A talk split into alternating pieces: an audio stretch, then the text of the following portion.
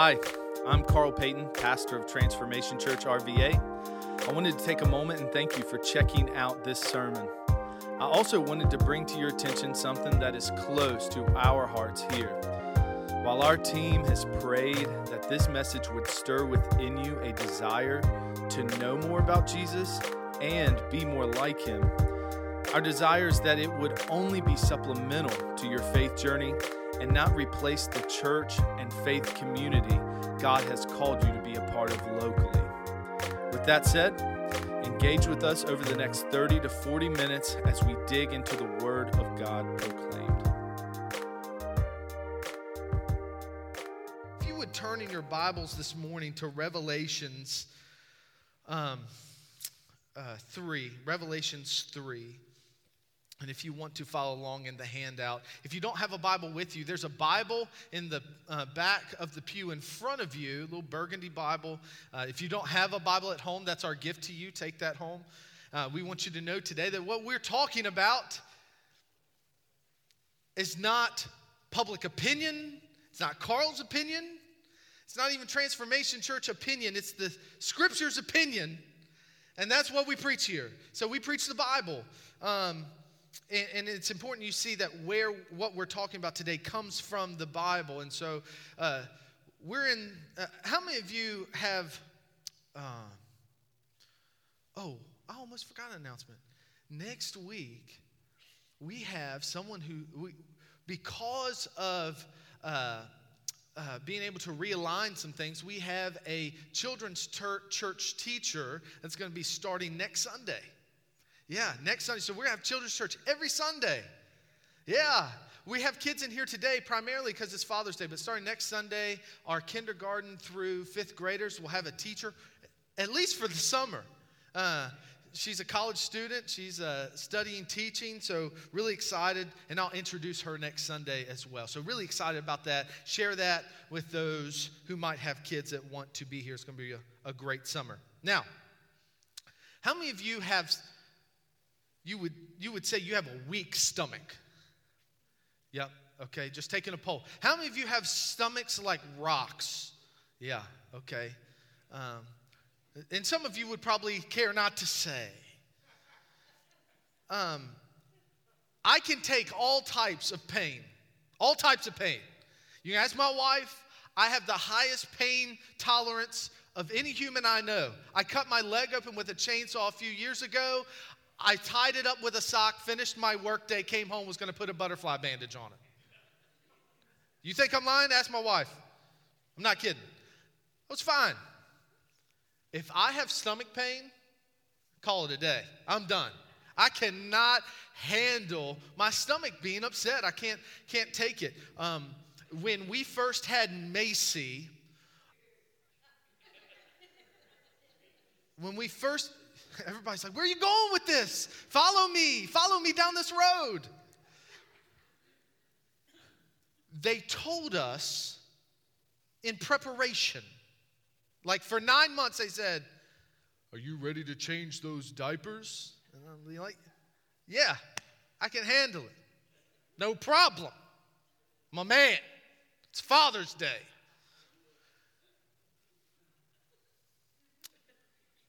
What they did not specify was what would be in the diapers. Now, I am not going to be grotesque with you today, but I can tell you some of them were fine, dandy, done. Others of them caused me to think I was losing my life to a diaper. There were colors. My daughter ate a crayon one time. She ate a crayon. Can you imagine the surprise? Can you imagine it? I, th- I called the doctor. I said, This thing is more green than I've ever seen. I can't go back in the room, doctor. Can you help me? But all of us know that twinge when we get sick right? That, that feeling of nausea. We almost all can, can tie into this. And this will make sense as we go through the sermon today. Um, but we're in the middle of a series called The Christian Atheist. And And, and so an atheist is someone who believes there's no God. And so they live their life as if God does not exist. A Christian atheist is someone who believes in God. They would even believe in Jesus Christ, but their life does not reflect it. So they live as if he doesn't exist as well. And so the first week we talked about, I believe in God, but I don't know him. The second week we said, I believe in God, but I do not fear him. We talked about customized faith last Sunday. That God isn't something that we can just pick and choose what we like and then discard the rest. You can't just go through here and, and, and, and pick little verses out that fits you and then the rest of it does not apply. A person who truly fears God loves and obeys God. And next week, really important week next week, and I, I really hope you come. I believe in God, but I don't fully trust Him. I believe in God, but I, I, I don't want to give Him everything. I don't know if I trust Him with everything. And this Sunday, we're going to talk about I believe in God and everything, but I don't want to go overboard. I don't, I don't want to be considered a fanatic.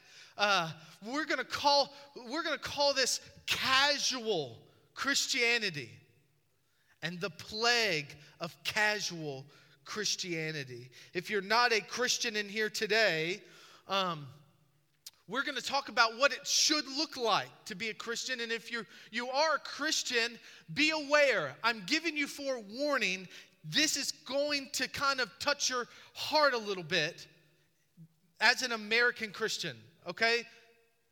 This convicted me. And so I want you to know what's coming. It's called conviction. I pray you feel it.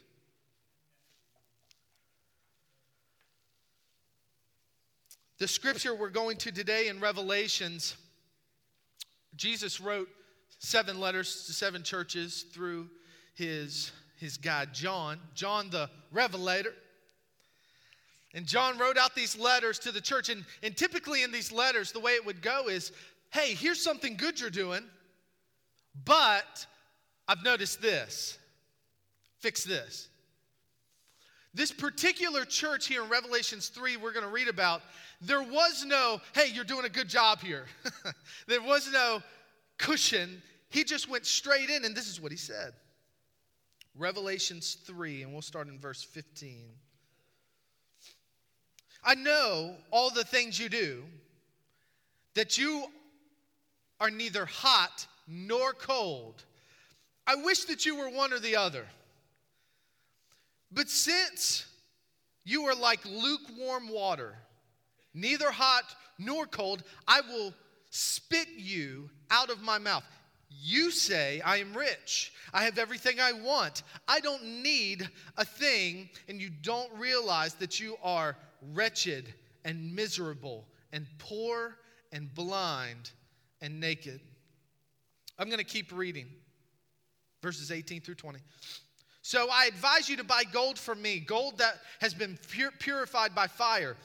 Then you will be rich also, buy white garments for me, so you will not be shamed by your nakedness, and ointment for your eyes, so you will be able to see.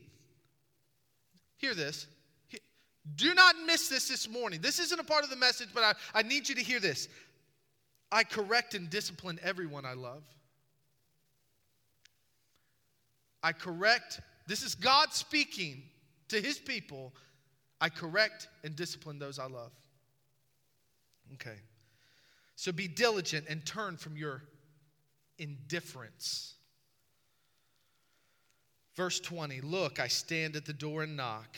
If you hear my voice and open the door, I will come in and we will share a meal together as friends. There's something you need to understand about this church at Laodicea. 35 years prior to this letter being written, the entire city was destroyed by an earthquake.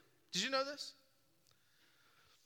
Laodicea was destroyed 35 years prior by an earthquake, wrecked the entire city. But Laodicea was known for having excessive wealth, okay? They were a very wealthy city. And so when they rebuilt, they rebuilt big time theaters, huge stadiums, lavish bathhouses, fabulous shopping centers. Can the ladies say amen? A big Lowe's. Can I get the fathers to say amen?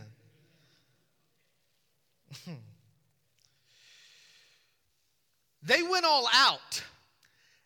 And so, 35 years later, after this earthquake and they have rebuilt, they have found themselves in a place of, hear the word, indifference to God. Because why? They're comfortable. This is why I say casual Christianity. And, and, and he basically says, I know your deeds. You're neither hot or cold. You're not on this side of the fence. You're not on this side of the fence. How many of you like hot coffee in the morning? Praise God. Yes. I'm not a big coffee drinker, but I'll give you an amen. How many of you like cold coffee, like those iced coffees? Oh, yeah, getting a few nods here. Okay. Some of you said, Don't do that, Pastor. Don't even talk about it. It's offensive. How many of you love a good cup of coffee that's been sitting on the counter for about four and a half hours? Just about room temperature. No, absolutely not. I wish you were either one. I wish you were hot or cold. But room temperature, what, what the Lord says here is that I want you to be passionate about me or not at me at all. Because the in between person, the person that says, I'm a Christian, but I don't want to go overboard. I'm a Christian, but I don't want to live my life that way. He's, it makes him sick to his stomach. You know that twinge that, oh, I'm going to lose it. i have eaten something bad. One time, I'll tell you a story. When I was in college, it's not usually on the college checklist to go through your refrigerator and check dates. It's just not something you do. So I go in the refrigerator, and anybody that knows me knows that if you have something sweet to eat, you have to have milk. You have to have milk. Anybody? Anybody have to have a glass of that cold glass of milk? Hallelujah. Listen, I reach in that fridge. I just had a nice brownie boy, and I was ready to chug me a little glass of milk. I couldn't even wait for the glass. I screwed that top off and I tipped her back, and a big old chunk of milk flew in the back of my mouth. Oh! You ever done that? No? Let me tell you something.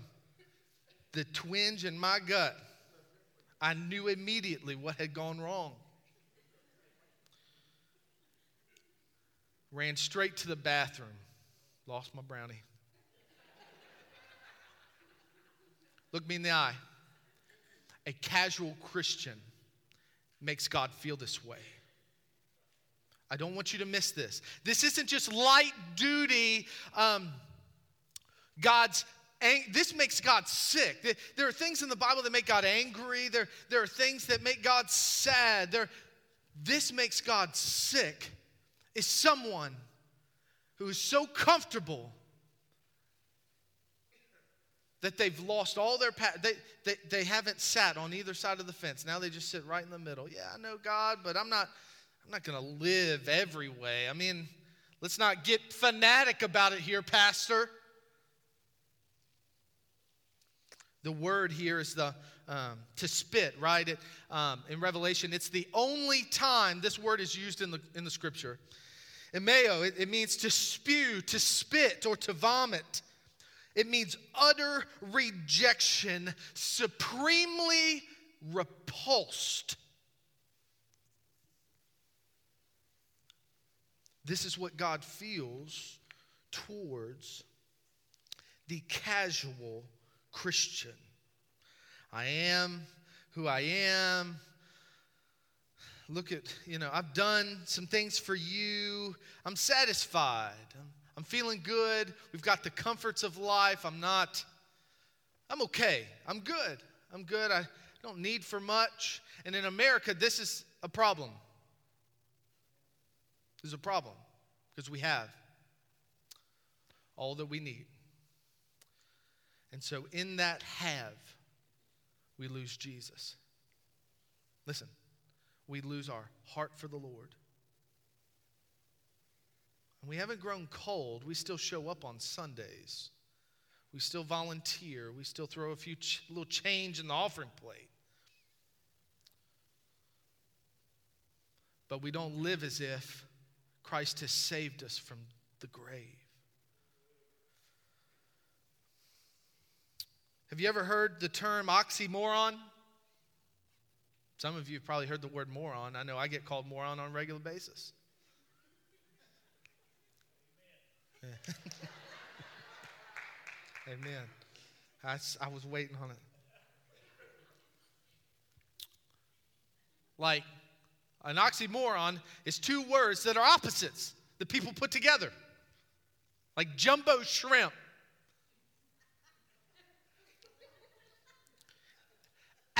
Naturally. Genuine imitation. Tight slacks. Airline food. Government efficiency. Microsoft works. Sometimes. The biggest oxymoron I can think of is lukewarm Christian. A Christian that would say,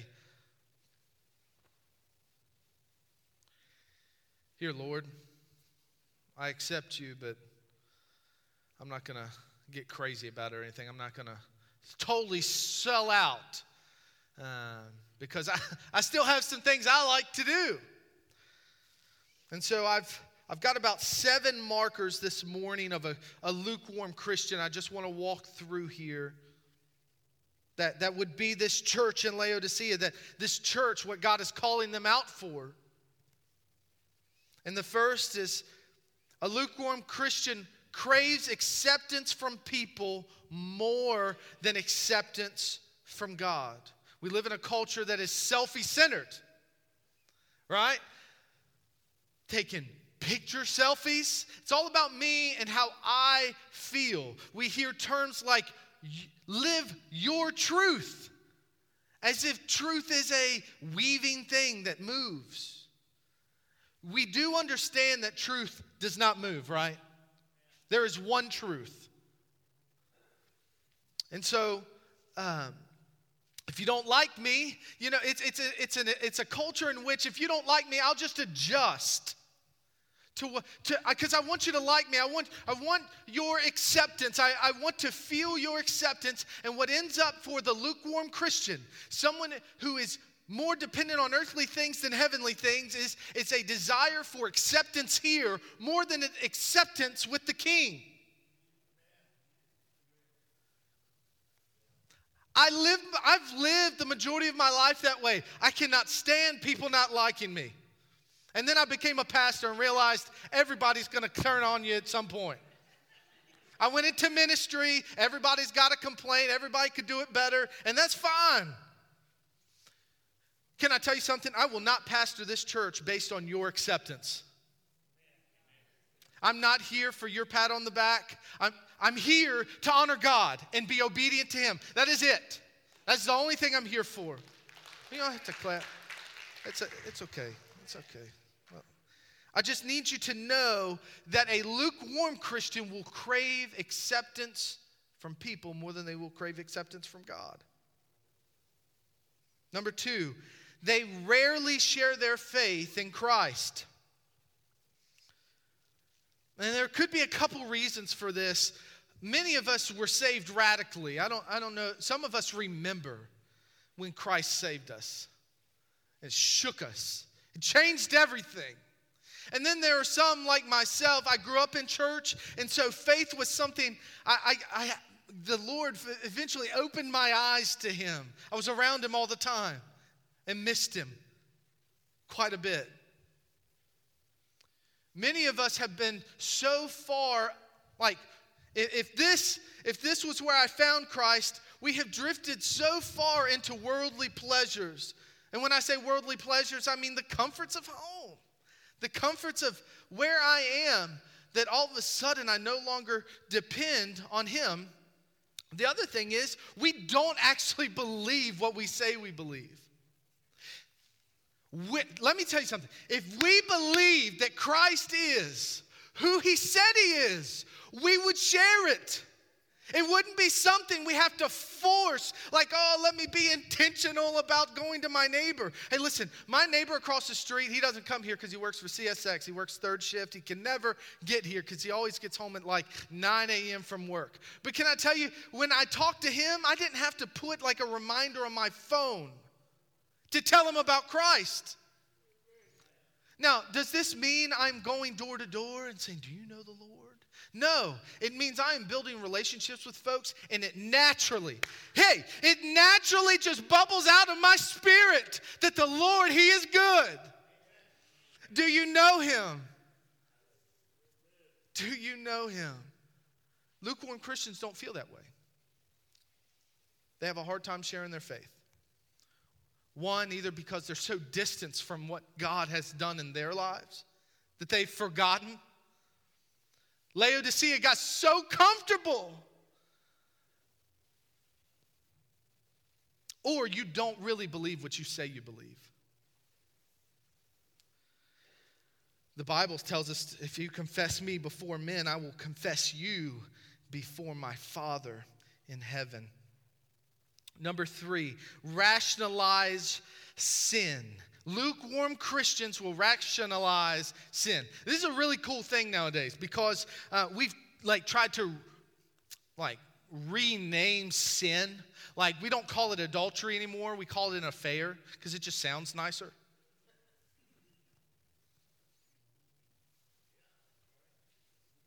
Do you know there's whole websites designed around affairs? Did y'all hear about that big? Uh, that they got hacked and it released a bunch of names of political figures and Christians that were on this site. It's a whole site designed around having a marital affair, and the tagline is this Life's short, have an affair. They have commercials. Christians begin to rationalize their sin. Uh, they'll, they'll call pornography adult entertainment, or, or we'll say cuss words or adult language, as if you can't say it when you're nine, but you can say it when you're older. We start to, a lukewarm Christian will start to take the sin in their life and say, okay, well, I believe in God, but I mean, dude, is he really going to nail me on this one? How many of us had that conversation? Of course, not with anybody else. We'd never admit to this. But we rationalize sin. Number four, we think more about life on earth than eternity in heaven. The Bible is very, very clear that we should be storing up not earthly treasures, but heavenly treasures because where things don't corrupt and grow. For the lukewarm Christian, we're so caught up with our own lives down here that we forget that there's an eternity outside of this. And so we live life as if that big house is going to make it all right, that big salary. Look, I'm in the age bracket right now. I'm in the age bracket right now where everybody's chasing that dime accumulating wealth. And when I left my job to pastor, many of my friends said, Man, you're crazy. Why would you give up that money? A retirement. You know why? These are, these are Christian friends. Christian friends. because they are so caught up in this earthly thing. Am I saying retirement's bad? No. I think the Bible encourages planning and retirement and financial stewardship. But here's what I understand in scope of all that is that I'm just traveling through. Hey, hear me this morning. This is not it. If you think this is the last stop, it is not. There is an eternity in heaven and an eternity in hell. Okay? So listen, you can go either way. But let me tell you something. Don't be convinced that you can sit in this church and say, I believe in God, worship Him, live like the devil, and get to heaven. That's not how it works. You're not going to skate by. And he's trying to warn this church here at Laodicea. Number five, only uh, lukewarm Christians only turn to God when they are in a bind.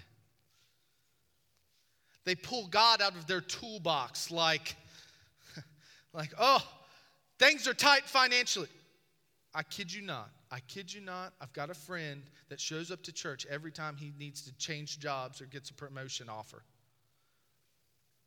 He pulls God out of the box as if, hey, man, I really need some prayer, brother. I really need you to ask God to work on my behalf because I need Him to do this. Boy, I'm sick. I've waited. I, I, don't, I don't live like Christ at all outside, but man, I am going to bear down and pray now because now I've got cancer or, or, or now I'm sick. Let me pull God out of the box. Can He heal me? A lukewarm Christian lives this way. They pack God away for whenever they need Him. Let me keep moving. Next, lukewarm Christians give whenever it is convenient. So the lukewarm Christian will give when it doesn't impinge on their own standard of living when it's comfortable to do so. It's this whole comfortable Christianity. Um, and, and considering everything else is convenient, it makes sense that we would treat God as a convenience. And that's the way the church here is, is treating God as if I'll pull him out whenever I need him. I'm neither there nor here. I'm just kind of sitting in the middle. I'll just I'll grab at it when I need it. Lastly, and hear this clearly, they are not much different than the rest of the world. A lukewarm Christian is not much different than the rest of the world. You'd be able to look at a lukewarm Christian, and probably the only difference between a lukewarm Christian and the rest of the world would be that they attend church on Sunday while the while others may not. It may affect their Sunday mornings, their Sunday morning schedule. A lukewarm Christian will not look much different than the world. And, and honestly, if, if I were to give you an eighth, I would say, and the Lord gave me this this morning right before I had to write it in. Lukewarm Christians want the benefits and you can write this down on the back of your sheet if you want. Lukewarm Christians want the benefits of what Christ did without conforming to who he is. Lukewarm Christians want their fire insurance, but they don't want him to be Lord of their life. And by Lord of their life, I mean give him control. Say, here's my heart, here's my sin. I want to put this to death in me. I lived a significant portion of my life this way. I'll tell you, when I was interning, um, I've always grown up in church. My mom's sitting in the back. She'll tell you, I, uh, I was at church all the time. I lived at church. And uh, the Lord called, I felt the Lord tugging me at a young age to do this for a living right? To, to consecrate my life to the ministry. And so, in order to do that, I was told I needed to go to Lee University in Cleveland, Tennessee. So I went to Lee University, signed up, and then I found a church. A church actually let me come in and intern full time for them. So I would do classes and then I would intern at this church. I was the youth ministry intern.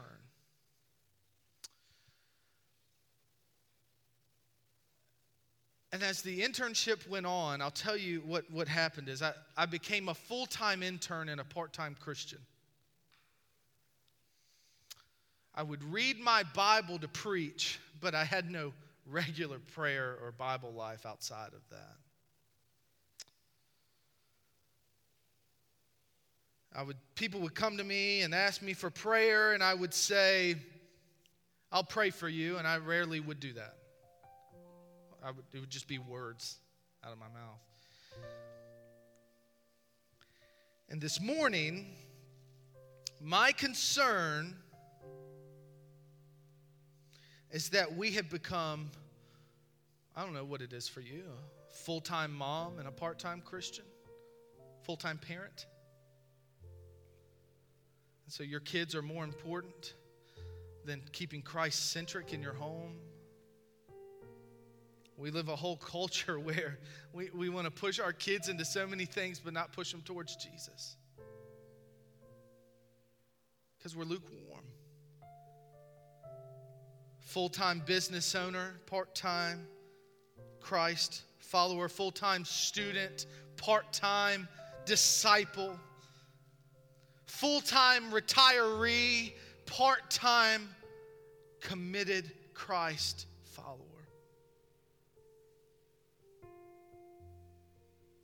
a full time critic, a part time obedient lover of Jesus. It's not like this everywhere, though. It's not, it's not like this everywhere. If you jump the sea and go over to China, it costs you something to be a Christian there. To utter the name of Jesus Christ in other places of the world, you would be killed. But we're so comfortable here. We're so comfortable here. It's easy to be lukewarm. But can I tell you this morning that Christ today is looking for Christians who will be hot for Him, who will be passionate for Him, Christians that will crave acceptance from Him, share Him whenever and wherever possible. They long to be with Him eternally. The world is not their home. They give radically and generously, fanatically. They seek God faithfully. They grieve over their sinfulness, and they're different. God wants a different people.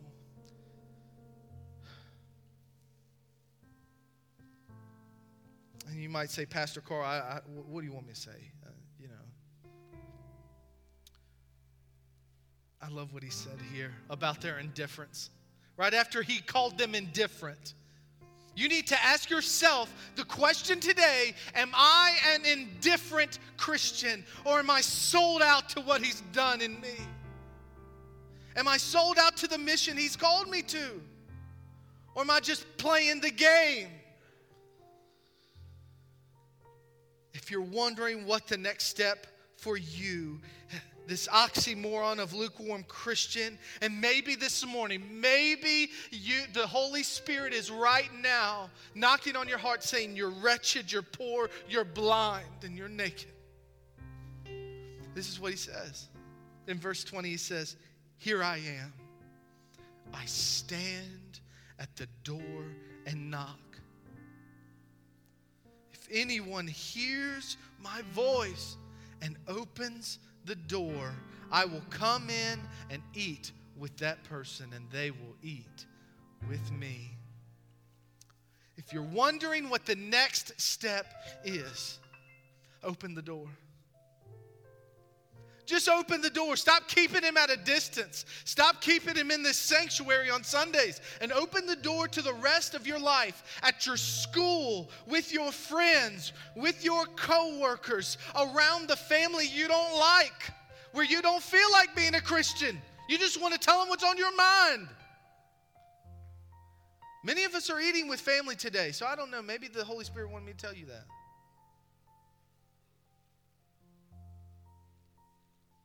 Open the door. He's knocking. He's knocking. He's knocking. And all you have to do is open the door. And he said he'd come in and not just come in and hang out, but he'd eat with you. In biblical days, to eat with one another was an intimate thing. You were judged by who you ate with. That's why Jesus caught such a bad rap because he ate with some terrible dudes.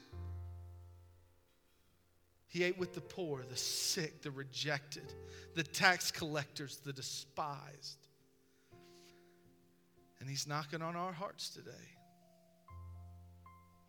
I, I don't want you to leave here and say, Yeah, I believe in God, but I'm not going to go overboard. Go overboard. Dive in. Dive in. Open the door to Jesus Christ. I promise you. Look at me. I promise you. When you sell out to Him, it makes a difference.